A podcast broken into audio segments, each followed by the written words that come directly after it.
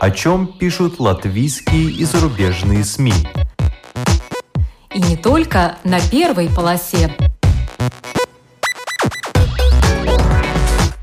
Медиа поле. На латвийском радио 4.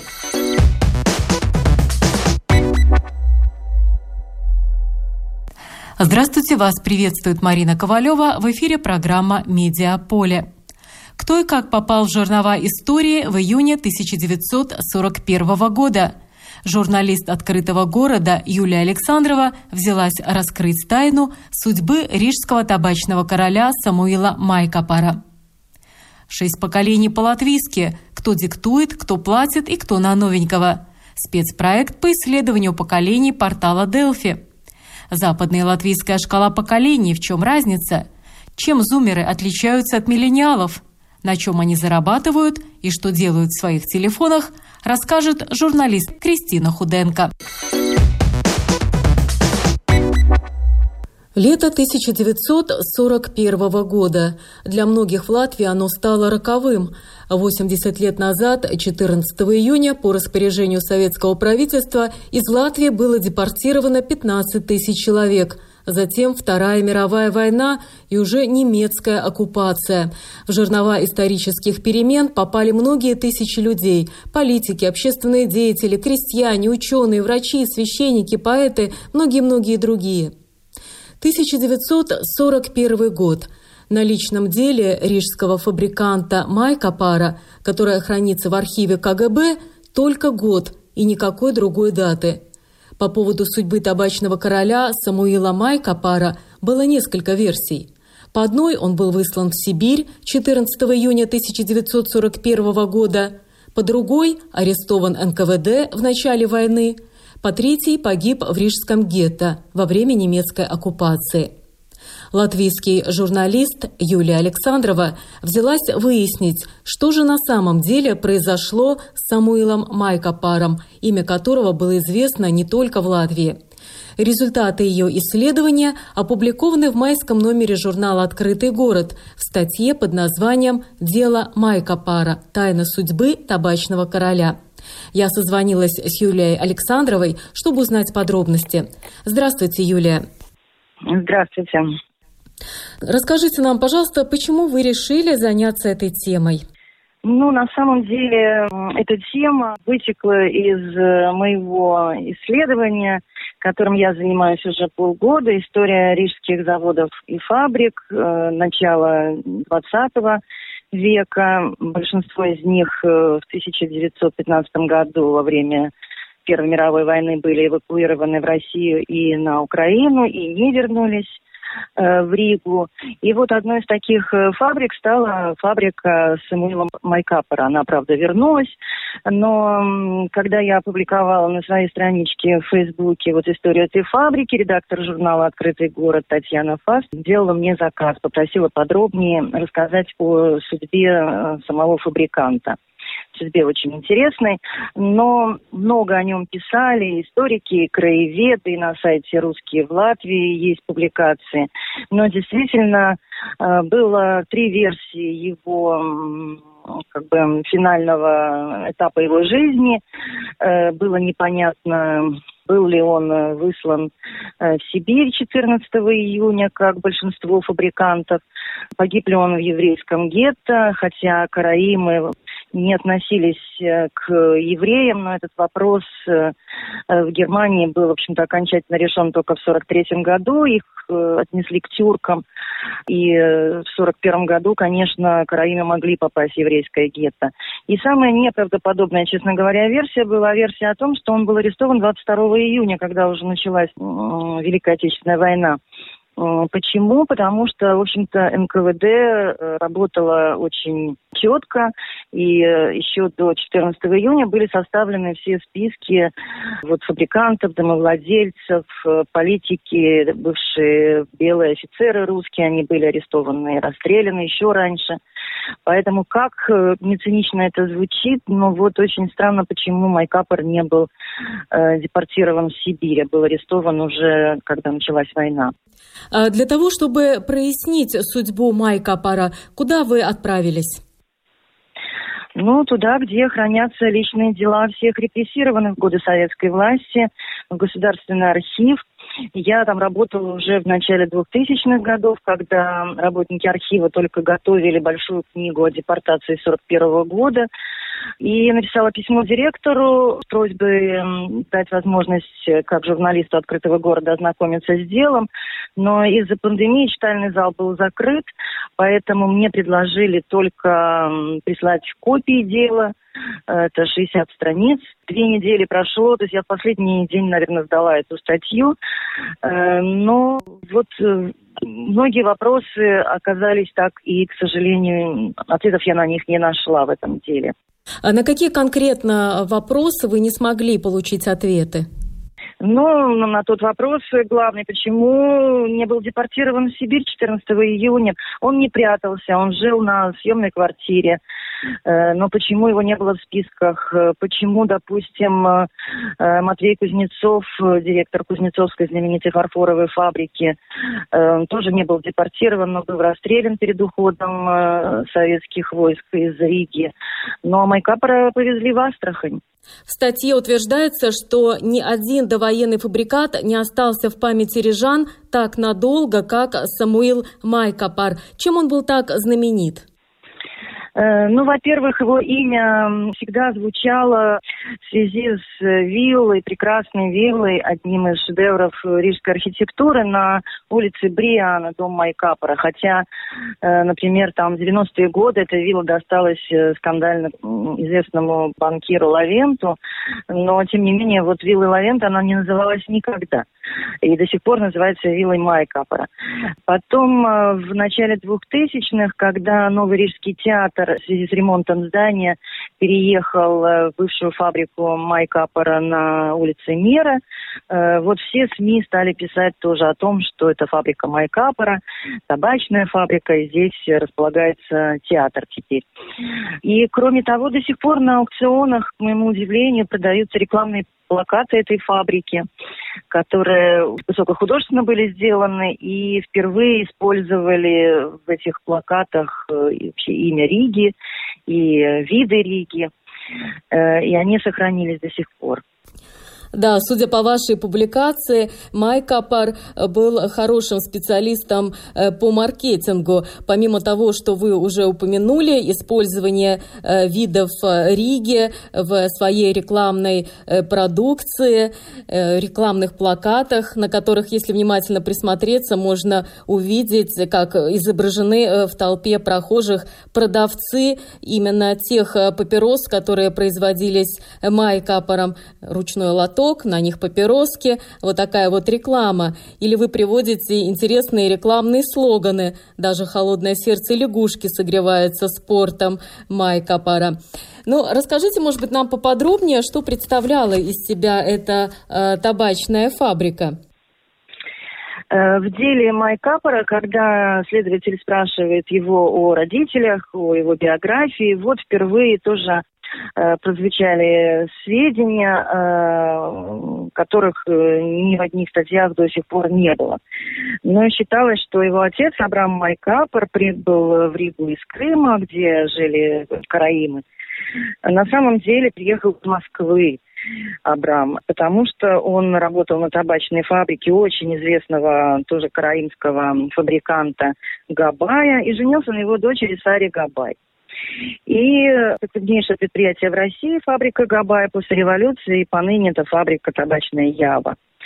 Э, и в 1887 году Майкапоры отправились покорять Ригу. То есть уже у тестя работая Абрам все тонкости табачного производства освоил и открыл свою небольшую сначала фабрику эта фабрика меняла несколько адресов э, в старой периодике. Есть сообщения о том, как э, переезжает э, допустим, на углу Московской и Спаса Церковной улицы была фабрика, потом на Столбовой стабу, потом на Колодезной 10, это улица Акас, там, где сейчас находится одно из зданий 40 школы. И когда-то фабрика занимала вот эту всю часть улицы Акас до Терботас. И потом уже в 1912 году дом на улице Ак стал слишком маленький, и фабрикант э, перевел производство на улицу Мира. Э, но когда он начал, у него было всего 50 работников, а к началу 20 века уже 220 рабочих трудились на его предприятиях. И вот в вашей статье написано, что не был он таким уж эксплуататором, работники, рабочие хорошо к нему относились. Вот э, что об этом свидетельствует? Сохранились ли какие-то документы, что он хорошо относился к своим работникам? Дело в том, что русская газета «Сегодня» 20-30-х годов регулярно писала о Майкапоре, потому что он считал себя человеком русской культуры. Например, его дочь Татьяна входила в члены правления благотворительного русского общества. На фабрике был струнный оркестр русских народных инструментов. Постоянно жертвовал эм, фабрикант на проведение Дней русской культуры, поддерживал русские молодежные организации, Скайтов и Гайд, например, э, зоопарку жертвовал. И на фабрике, как писала газета, за все время ее существования не было ни одной экономической забастовки, потому что своим э, отношением к рабочим Майкапор заслужил их уважение. Ну да, в 30-е годы это уже почти 350 человек э, работало на предприятии, и основной капитал был 2 миллиона латов. У вас очень интересная э, часть статьи «3000 латов э, для медведя», где идет речь о том, как бизнес Майкопора стал мишенью для преступников. Где вы получили сведения об этом? И расскажите, приведите несколько деталей. Это тоже старая периодика. Э, конечно, несмотря на то, что Майкапор хорошо относился к рабочим, но рабочие все равно крали э, сигареты, и э, об этом есть сообщение в периодике. Например, э, в 30-м году было совершено громкое нападение, там серия статей была этому посвящена. Инкассатор фабрики пострадал, Гетман инкассатор, и оказалось, что инкассаторы в то время без охраны, из своего дома в Старой Риге Гетман ездил на фабрику с портфелем, в котором было там до 70 тысяч латов, возил туда-сюда. И он человек был крупный, спортивного телосложения. Он, кстати, не скрывал, что он такие деньги возит. И в каком-то из э, кафе или кабаков. Значит, когда ему сказали, не боится ли он возить такие деньги, он показал на свои там накачанные мускулы и сказал, нет, ничего он не боится. Но, тем не менее, несколько раз на него нападали, и вот в 30-м году было вот такое серьезное преступление совершено, и пулевое ранение Гетман получил, но, к счастью, выжил. Но, кстати, владельцы фабрики просто страховали инкассатора, поэтому особых убытков не понесли. И в 1931 году Майкапор праздновал свадьбу одной из своих дочерей. Вот по периодике было непонятно, даже не было имен названо дочерей. И приехала родственница фабриканта из Парижа с таким э, интересным, интересной фамилией Абрам Аглы. Поселилась в гостинице «Метрополь», пока находилась в соседнем номере у дочери. Тоже была совершена кража, из ее сумочки были похищены бриллианты. Но главное, конечно, событие, которое в газетах обсуждалось, это покупка Майкапором вот этого особняка э, на нынешней улице Бриана. Э, этот дом принадлежал садоводу Вагнеру, один из красивейших э, особняков в центре Риги. Майкапор купил э, роскошный особняк, перестроил его. И, кстати, ни одному из э, вот, довоенных э, фабрикантов подобная недвижимость не принадлежала. Хотя табачных фабрик было много в Риге в то время. Это русские купцы Поповы, Гусевы, немец Ротенберг. Но вот именно Майкапор, такой особняк, виллу такую себе купил в центре города. И это тоже, конечно, обсуждалось. Правда, жил он там недолго, всего 8 лет. Да, а потом э, судьба его сложилась трагически. А что с ним было, когда фабрику национализировали в 1940 году? Э, в сороковом году, когда фабрику национализировали, подобно другим э, фабрикантам, Майкапора оставили э, в качестве директора этой фабрики. Особняк национализировали, там был передан он литературному фонду Яниса Райниса, и семья Майкапора переехала в квартиру на Бривибас. В вашем распоряжении были документы, которые хранятся в архиве КГБ. Так какую же статью пришили фабриканту Майкапору? Ну, начинается на первой странице написано, что рассмотрев поступившие материалы о преступной деятельности Майкапора Самуила Абрамовича 1874 года рождения, еврея-немца, гражданин Латвийской ССР, обнаружил, что Майкапор, бывший владелец табачной фабрики, имел несколько дач на Рижском взморье, особняк в Риге, а также крупные склады в Латвийском банке множество акций различных акционерных обществ. И уже этого хватало для того, чтобы человека осудить и сослать в Астрахань? Да, я видела дело, депортированное 14 июня председателя Русского благотворительного общества Семеновой, которая была депортирована на основании того, что у нее был дом в Риге и дача на Рижском взморье.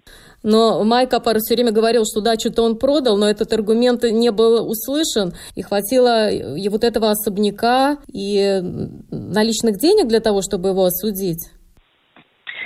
Да, он э, несколько раз во время допроса, допрос длился 4 часа уже в Астрахане, и ему эти дачи предъявляют в качестве обвинения. Он говорит, что он их продал за несколько лет еще, потому что, чтобы покрыть долги. Он, кстати, отрицал и тот факт, что он являлся владельцем табачной фабрики, потому что он был только одним из акционеров. В начале 20 века э, практически все латвийские промышленные предприятия для того, чтобы инвестировать в свои производства и выдержать конкуренцию с западными фирмами, э, превращались в акционерные общества. И табачная фабрика Майкапора тоже. Э, и поэтому он считал, что он только один из совладельцев предприятия. Но да, так и всех прочих э, домовладельцев, фабрикантов, бизнесменов. Его было достаточно наличия фабрики, наличия недвижимости для того, чтобы осудить. Но наверняка проводились процессуальные действия. Вот а, в этих документах есть информация пошаговая о том, как они проводились и что это были за действия? Э, ну, во-первых, действительно, он был арестован 22 июня 1941 года, и немцы уже бомбили Лепу, Палангу, вовсю шло формирование рабочих батальонов для обороны реки. А вот в, дому, в доме на улице Стабу сотрудник НКВД готовил документы для ареста табачного фабриканта. А на следующий день, когда уже бомбили Ригу, НКВД отправилась с обыском на Бревибас-89, где снимал квартиру Май Капор. Ну и результаты обыска, конечно, впечатляют. Что нашли у одного из самых э, состоятельных людей независимой Латвии времен Первой Республики.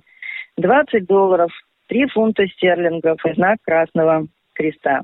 И в деле написано, других компрометирующих материалов не обнаружено. То есть, по большому счету, гроши? Гроши. А акции? Возможно, они все деньги были в акциях или на счетах в зарубежных банках? Об этом документов нет? Об этом документах нет, и сам Майкапор не говорит даже о том, что он был награжден орденом трех звезд. Но это могло его просто скомпрометировать в глазах новой власти. Конечно, об этом факте лучше было бы умолчать. Конечно, хотя орденом э, трех звезд, к моему удивлению, сейчас нет, а вот во время Первой Республики награждались обычные рабочие, которые отработали там 40-50 лет на каких-то фабриках. И каждая фабрика, в том числе и фабрика Майкапа, различала на страницах газет, когда там в Дню независимости шли такие награждения орденами. А что вам удалось узнать э, о близких, о родственниках Майкапора? Он человек состоятельный, как вы упомянули, у него было двое дочерей, была жена. Как сложилась их судьба? Но в то время такой светской хроники э, в сегодняшнем понимании не было. То есть, ну да, писали там о краже во время свадьбы дочери Майкапора, не называя ее имени. Э, но не звучали имена ни жен, ни детей, не было фотографий. Ну и в деле написано, что жену звали Рошель, что у них две дочери, Инна 1906 года рождения и Татьяна 1915 года рождения. Татьяна уехала в Париж, там познакомилась с сыном русского эмигранта и вышла за него замуж. А Инна тоже вышла замуж, стала госпожой Бернгард и жила в Риге. Была известна тоже вот история, это касается как раз вот тех легенд, которые вокруг Майкапора дошли до наших дней. Профессор Латвийского университета Инфантьев, коренной латвиец, э, в воспоминаниях э, своих писал о слухах, которые ходили по оккупированной немцами Риге в 1942 году. И он писал, помню один из таких эпизодов нового фольклорного жанра «Побывальщины». Якобы дочь известного промышленника Майкапора была гитлеровцами изнасилована и убита. Однако потом выяснилось, что она совсем не еврейка, а караимка. И вот немецкий офицер весьма высокого ранга с букетом, кажется, белых роз, приезжает к мадам Майкапор извиняться. Конечно, это... Фольклор? Фольклор, но с другой стороны, все может быть, все может быть. Но вот о судьбе э, вот этой дочери Инны и жены Майкапора, мать была еще его жива в то время, ничего не известно. Да, может быть, они эвакуировались, может быть, уехали после войны, я не знаю.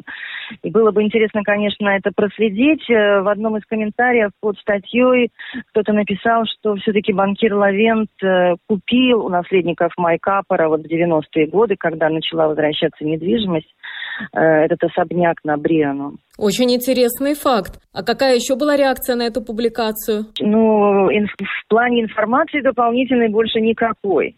Но у Майкапора еще был брат Федор, очень известный тоже в русской общественной жизни человек, доктор.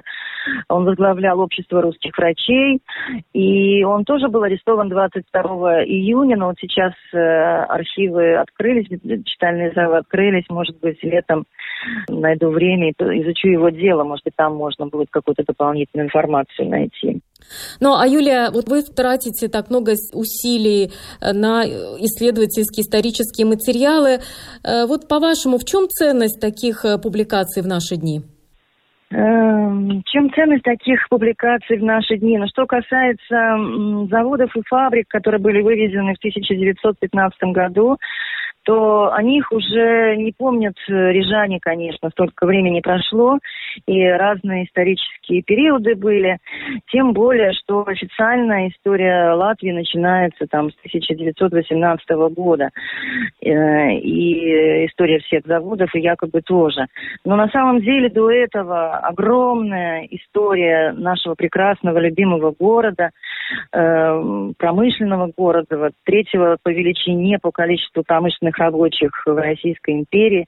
И, конечно, каждый завод – это имя человека, который его создавал, инженеров, которые на нем работали. И фантастическая мультикультурная э, среда была в Риге. И, наверное, вот благодаря этому город процветал, потому что здесь работали бок о бок и, и евреи, и немцы, и латыши, и русские. И каждый друг с другом конкурировал. И вот это все рождало такой колоссальный заряд э, интеллектуальный и творческий. И можно только восхищаться тому, как все эти люди, жившие здесь, имен которых уже никто не помнит, создавали славу этого города, который гремел на всю Российскую империю. Та же фабрика Майкапора проработала 122 года, пережила две войны, но вот глобализацию не перенесла и была закрыта в 2009 году, хотя последние почти 20 лет до закрытия она проработала под вывеской датской компании. Ну что ж, спасибо вам, Юлия, за ваш труд. Это была Юлия Александрова, автор публикации «Дело Майкапора. Тайна судьбы табачного короля» в журнале «Открытый город». Медиа поле. На латвийском радио 4.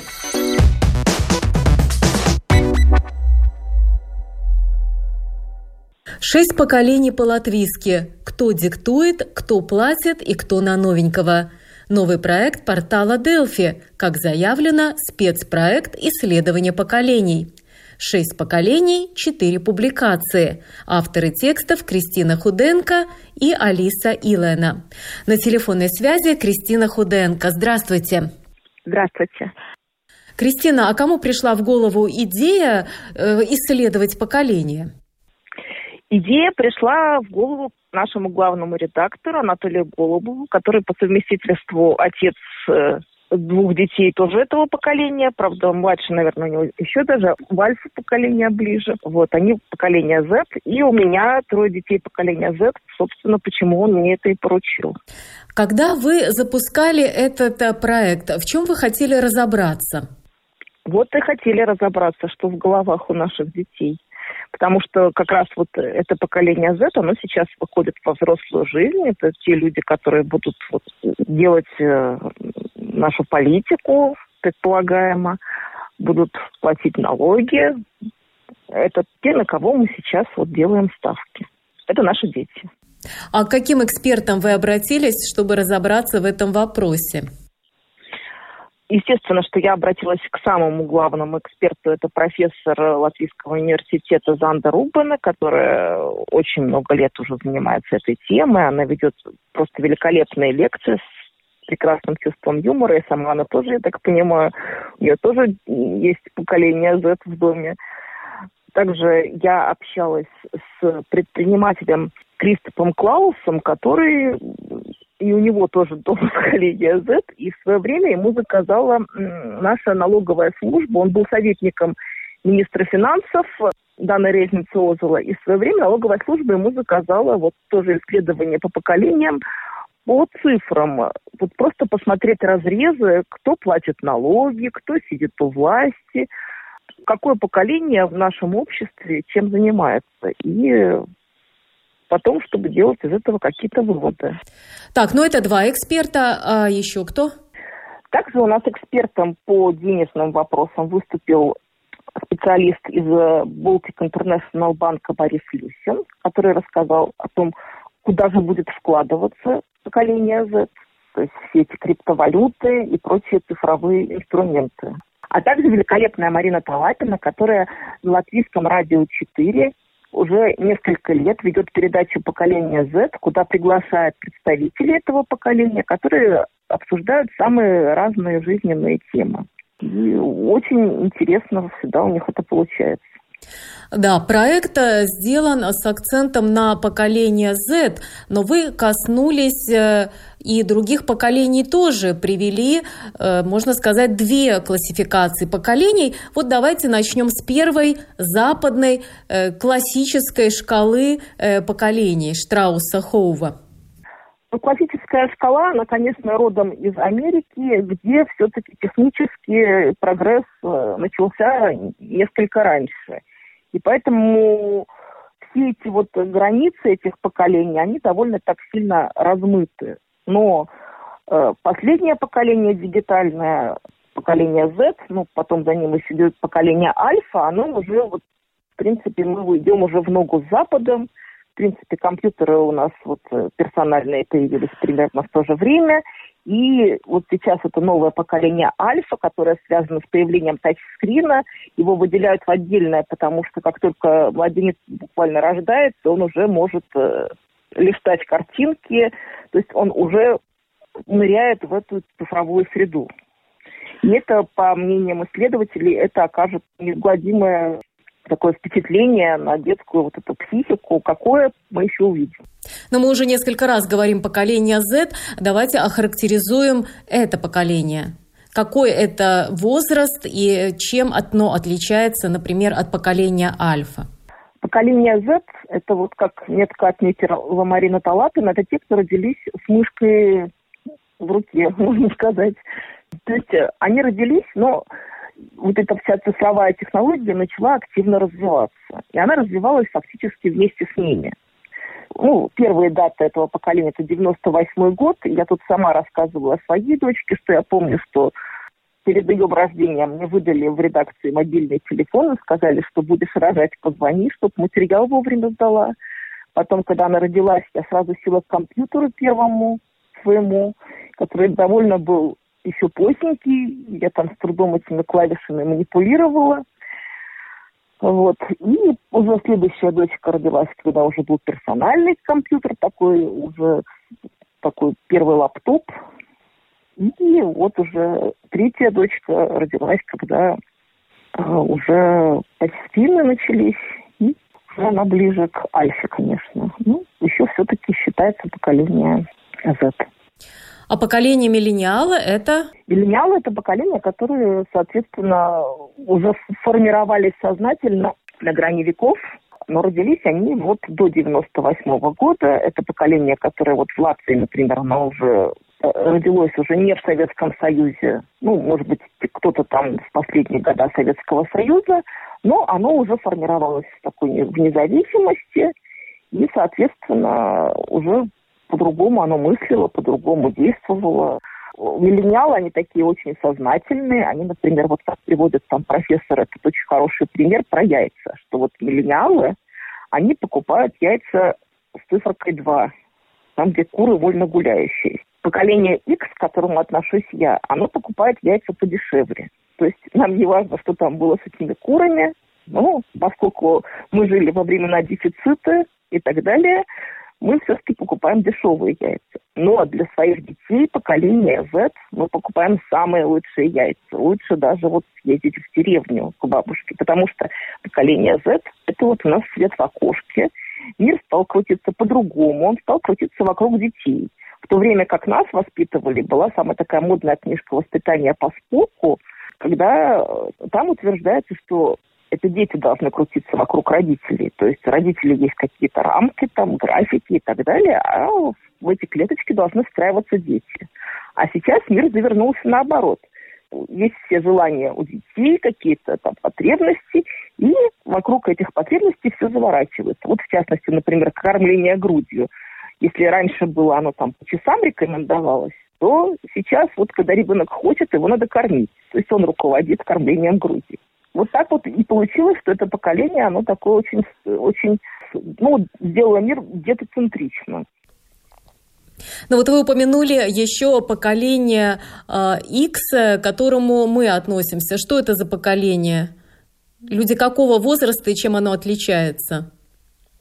Ну, это где-то 60-е, 80-е годы родились они. Когда вот был спад рождаемости такой, это это поколение, которое вот после войны был некий все-таки всплеск рождаемости, потому что как-то надо было компенсировать эти потери. Но потом, поскольку тех, кому рожать было очень мало, был некий спад рождаемости. И это поколение такое вот терпеливых, очень рассудительных людей, которое лишь бы не было войны. Вот такое было. То есть поколение X, потом поколение миллениалов, потом э, сейчас поколение зумеров и нарождающееся поколение альфа. Но вот с таким классическим делением поколений в Латвии не согласен уже упомянутый вами Кристопс Клаус, вице-президент торгово-промышленной э, камеры, который великолепно разбирается в вопросах деревообработки, поскольку возглавляет также Федерацию деревообработки Латвии, великолепный специалист по фанере и так далее, но оказалось, что он еще и разбирается также в поколениях и предложил даже свою шкалу. Вот э, как он делит людей, проживающих в Латвии, почему считает, что у нас все-таки своя шкала? Ну, он совершенно справедливо говорит о том, что все-таки Латвия, когда она была в Советском Союзе, она в общем, развивалась по другому графику, чем западные страны, и, на его взгляд, это оказывало гораздо большее влияние на людей, чем какие-то общие мировые события или общие какие-то технологические революции, потому что как-то мы были более в своем таком законсервированном времени. И, например, вот он, как он тоже сам рассказывал, что на него, конечно, наибольшее влияние, наверное, в его жизни оказало то, что вот он участвовал вот в этом Балтийском пути, он видел баррикады, он видел, как вот это разворачивалась борьба за независимость Латвии. И для него это было намного важнее, там, чем даже появление каких-то компьютеров, которых тогда еще в Советском Союзе не появилось. И вот также он говорит о поколении там, своих родителей, что вот, скажем, была перестройка. Конечно, на них это оказало, на его взгляд, большее влияние, чем на Западе, хотя там был в моде тогда Горби, там тоже это э, все-таки была такая вот русская мода тогда, но конечно, на тех, кто жили здесь и кто ходили с радио около уха, конечно, на них это оказало очень сильное впечатление. И это то, что формировало. Поэтому он предложил вот свое отделение. У него поколение оттепели, поколение стагнации. Это те, кто жили тихо. В общем, это мы туда тоже относимся. Потом поколение перестройки, те, которые уже пробуждались. Поколение независимости, это те, кто в детском возрасте вот были баррикады, там и все, и Балтийский путь, такой еще, может быть, в неосознанном таком состоянии они это получили, но э, на них это очень сильно повлияло. И потом вот уже идет дигитальное поколение, которое фактически уже сливается с э, мировым этим дигитальным поколением. И дальше мы уже, в общем, шагаем в ногу с Европой и Западом. Ну вот э, Кристопс Клаус, э, кстати, отметил, что, да, например, такое событие, как атака на э, башни-близнецы в США оказало на нас, возможно, меньшее влияние, чем та же песенная революция. Осталось это только как факт, что вот воду нельзя проносить с собой в самолет. Хотя тут же ваш эксперт, профессор Латвийского университета Занда Рубене приводит другой пример, который подтверждает, что и для латвийцев вот этот факт безопасности очень важен. Это этот случай э, с предложенной поездкой для учебы в другой стране. Этот случай был как раз связан с поколением Z. Занда рассказывает, что вот когда она своей студентке из поколения Z предложила поехать в поездку какую-то, э, та, первый вопрос, который она ей задала, это вопрос, будет ли мне обеспечена безопасность во время этой поездки. Но дело в том, что как раз вот это уже был вот для поколения Z, это уже вот вопрос безопасности стал более актуальным, чем те же башни-близнецы, потому что тогда уже последовала такая очень устойчивая, постоянная вот эта вот волна терроризма. И она уже в конечном счете все-таки она уже влияла на наше поколение. В то время как башни-близнецы, они все-таки, конечно, в большей мере были картинкой э, на экране для нас. Но потом это все уже начало подходить все ближе, ближе фактически в Европе, в соседних странах, можно сказать. И уже поколение Z э, озаботилось, как же мы будем ездить в Европу, потому что ездить они любят. Но ну вот э, ваше исследование сделано с акцентом на поколение Z. Почему именно на это поколение? Потому что именно это поколение будет э, формировать нашу жизнь. Оно сейчас выходит во взрослую жизнь. И это те, вот, на кого мы делаем сейчас ставки. И сейчас э, хотелось бы поподробнее поговорить, э, в том числе, как э, смотрят представители поколения Z на социальную политику, на экономическую политику. Тот же Кристоп Клаус приводит пример, что именно представители дигитального поколения Z чаще других склоняются в пользу северной системы с более высокими налогами, но большей социальной поддержкой от государства широким слоям населения. То есть они выступают за пенсионную систему, солидарную пенсионную систему тему? Ну, они в целом так вот выступают за какую-то очень гуманную, скажем так, систему. Но, как опять же подчеркивает моя профессор Рупана, их предложения все, они идут из того, что они думают о том, что мне будет, надо будет жить в этом мире. И вот в каком бы мире мне было комфортнее жить? Там, где надо ходить там по головам и делать этот бизнес, или все-таки в мире, где все заботятся обо всех? И поскольку они детоцентричные, о них с детства заботятся родители, и детство их длится до 25 лет, то, конечно, они хотят, чтобы о них кто-то продолжал заботиться. Они сами о них шли по головам. И поэтому очень понятно, что им гораздо ближе такая политика социальная. Ну а вы согласны с экспертом, который говорит, что это э, поколение Z, э, инфантильное поколение, не стремится создавать семьи, и до 25 лет фактически это еще дети? Я совершенно с этим согласна, но в таком скорее позитивном ключе. Этот инфантилизм, он одновременно, это и такой очень такой ясный и чистый взгляд на жизнь, во-первых. Во-вторых, мы сами закрутили все это вокруг них. То есть у них не было просто выбора. Мы настолько о них заботились, что Им стало это очень приятно, и они хотят, чтобы продолжали это делать. Поэтому что, что есть, то есть. Но э, при этом, э, если почитать, э, что говорит Борис Люсин, представитель Baltic International Bank, именно поколение Z играет одну из ключевых ролей в инвестировании сейчас. Именно потому, что оно цифровое поколение и проявляет особый интерес к криптовалютам и технологиям блокчейн, Э, первая волна интереса, которым э, появилась в 2017 году? Ну да, они в интернете, они как рыба в. Для них это, в общем-то, вся эта, весь этот бизнес, э, цифровой бизнес, для них это, можно сказать, их среда обычная. Для них это как, как, как очередная игра. Только в одной игре ставки такие, в другой игре ставки такие. Они особого отличия-то не делают. Деньги э, там настоящие, не настоящие, цифровые, не цифровые. Все там вот в такой игре. Ну вот те цифры, которые приводятся в этом публикации, э, по данным платформы торговли криптовалютами МОД, 64% ее пользователей – это люди моложе 30 лет. И несмотря на то, что они обожглись на своих инвестициях криптовалюты после того, как интерес к ним несколько поугас, когда цена пошла вниз. Теперь именно это вот э, молодое поколение Z интересуется классическими фондовыми рынками. То есть э, деньги они умеют зарабатывать или, во всяком случае, пытаются это делать, и там, где как раз крутятся большие деньги.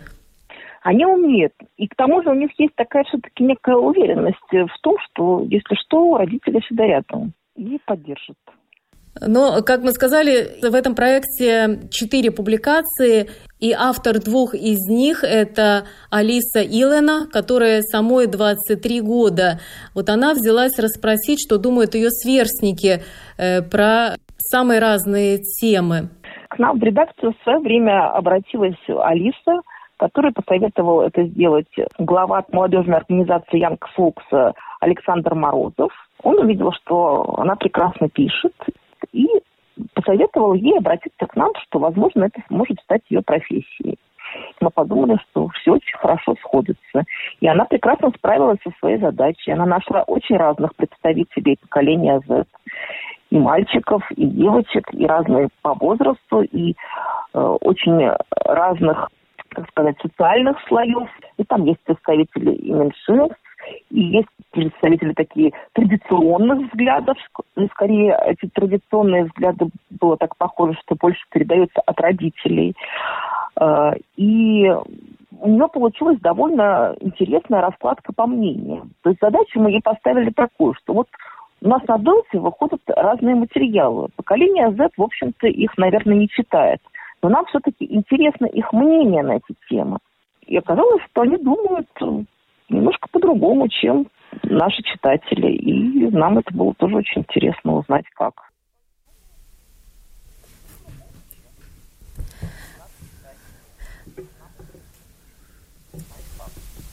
Да, причем это не просто мнение по разным вопросам, они еще описывают э, свой опыт, э, опыт э, того же трудоустройства. Вот мы уже упоминали, что достаточно большая часть поколения Z интересуется инвестированиями в различные криптовалюты и уже переходят и на другие трейдовые платформы. Но на самом деле не все они такие богатенькие, которые способны, имеют деньги на эти биткоины. Многие начинают самый простой той работы, и они честно, э, эти молодые люди признаются, с чем они сталкиваются. Кто-то обратился в агентство по трудоустройству и решил, что будет заниматься зеленением. Звучало красиво. Девушка подумала, что будет зелень сажать, грядки полоть. А оказалось, все не так романтично. Пришлось собирать окурки, бутылки, другой мусор. Надо было собирать сухую траву в мешки и даже вытаскивать трупы животных из кустов. Вот такой вот опыт. А еще один парень рассказал, как он в 16 лет э, попробовал работать в одной франшизе Bubble Waffle, вот, где тоже работали такие же э, подростки, как он. И вот он впервые тогда задумался о том, что же э, такое эксплуатация э, людей. Когда одни эксплуатируют других, и тогда он понял, что мир э, не такой-то и щедрый, и деньги нужны, и нужны они на самые элементарные свои потребности, просто чтобы выжить.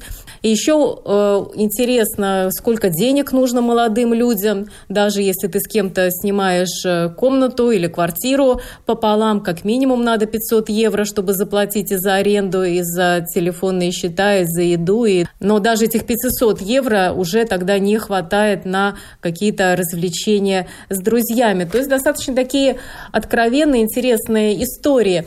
И еще э, мне кажется, очень интересная идея показать экраны мобильных телефонов э, подростков – и молодых людей в возрасте до 25 лет, то есть поколение Z, посмотреть, какими же аппликациями они пользуются. Одна из публикаций, э, что у них в телефонах, может быть весьма полезной для родителей, которые, может быть, не совсем понимают, что их дети делают в мобильных телефонах, потому что там очень э, интересно сделано. Э, вот молодых людей, которых опрашивала Алиса, попросили показать их экраны телефонов, и потом можно кликнуть на каждую иконку, и они рассказывают, как они пользуются этими аппликациями. Ну, конечно, понятно, что там есть эти журналы электронные для учебы. Очень многих э, встречается Майнкрафт, виртуальная игра, одна из, наверное, самых популярных сейчас в мире – такой трехмерный мир из кубов, который можно свободно перестраивать. Чем-то похоже все это на Лего, но там можно переделывать этот мир под себя, добывать полезные ископаемые или сражаться с противниками. Э, есть даже возможности уже э, для того, чтобы осваивать э, навыки программирования. Вот это очень популярная игра Майнкрафт и 132 миллиона игроков запускают эту игру хотя бы раз в месяц в мире, поэтому неудивительно, что у многих из запрошенных есть на телефоне, э, на экране телефона и Майнкрафт. Но многое мне, например, непонятно. Вот Кристина, я прочитала, я на 16 лет, одна из иконок, и вот она говорит «Снапчат». Очень много времени там провожу, но никогда не открываю снапы и часто теряю стрики. Вот вы понимаете, о чем идет речь? Ну, могу лишь догадываться, что снап, Snapchat это вот э, обмениваются сообщениями, которые, когда приходят, они сразу фактически исчезают. Стрики, я так подозреваю, что, наверное, это какие-то линки на них, что-то такое.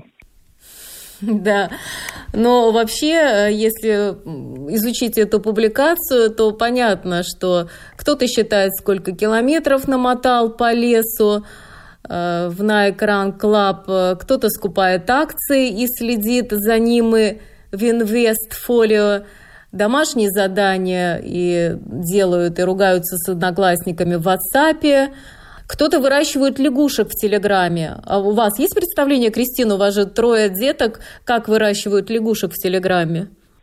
Ну вот мои лягушек, по-моему, не выращивают. Надо будет спросить у них. Вот. Об этом я не слышала. Ну, а вы, как мама троих детей, э, имеете представление, чем занимаются ваши дети в мобильном телефоне? Ну, младшая, она все время какие-то квартиры там об, обставляет, э, устраивает, потом заселяет туда каких-то единорогов и пони. Средняя, я знаю, что она уже как-то подбиралась к криптовалютам, терзалась, терзалась, но не знаю, дотерзалась ли она, потому что деньги она уже сама зарабатывает и может вкладывать. Но хватило ли у нее решимости свои кровно заработанные вложить в криптовалюту, не знаю действительно полезная вещь для родителей, чтобы понять, что делают ваши э, дети в телефоне. Можно хотя бы посмотреть, как выглядит та или иная иконка и что за этим э, стоит. Ну, а также я советую пройти родителям тест, насколько они вообще понимают, что в головах у, у поколения Z, знают его слова, знают его реалии. А что это за тест, Кристина? Это тест э, в третьей публикации «Флексим в свое удовольствие» она называется. И там есть разные там слова из лексикона поколения Z, и какие-то их фразочки типичные, какие-то взгляды на жизнь. Там, например, чтобы одело поколение взять на вечеринку, а чтобы не одело. И вот э, если родителю удастся успешно пройти, значит, он примерно в курсе, что в голове у его ребенка. Если нет, то надо прочитать четыре публикации. Да, и тест называется «Понимаете ли вы зумеров?».